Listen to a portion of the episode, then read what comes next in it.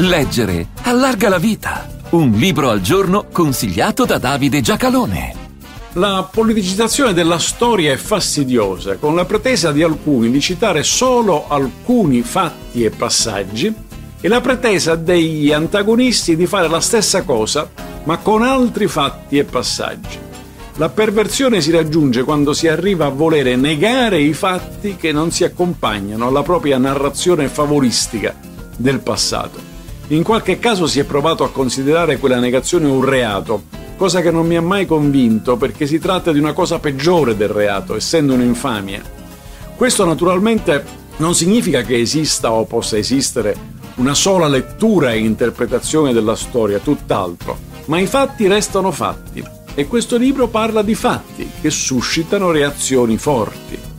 Alessandra Kersevan, Lager Italiani, pubblicato da Nutrimenti nel 2008 e aggiornato nel 2024. L'autrice è nata a Monfalcone e ha pubblicato diverse opere della storia del Friuli Venezia Giulia. Questo libro è stato al centro di molte polemiche e basterà leggere il sottotitolo per comprenderne la ragione pulizia etnica e campi di concentramento fascisti per civili jugoslavi 1941-1943.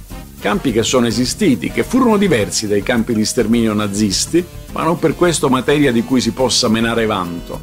La delicatezza di queste pagine di storia sta nel fatto che dopo la fine della Seconda Guerra Mondiale si è steso un velo di silenzio sullo strazio delle foibe, insenature carsiche in cui furono gettati molti civili italiani ad opera dei partigiani titini. L'Italia era dalla parte del torto, avendo scatenato la guerra con i nazisti. Gli jugoslavi di Tito erano dalla parte della ragione. Non di meno, quello fu un crimine contro l'umanità e la civiltà.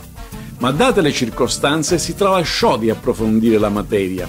Nel tempo Quel colpevole silenzio divenne un'accusa della destra politica italiana, dato che comunisti erano gli autori di quelle stragi.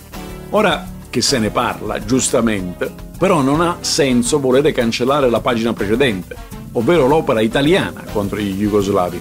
Le due storie camminano assieme e pretendere di sotterrarne una significa non superarla mai Posto ciò, il lavoro di ciascuno può bene essere sottoposto a critica, ma non è accettabile che si pretenda il silenzio e l'oblio su nessuna delle cose che sono accadute.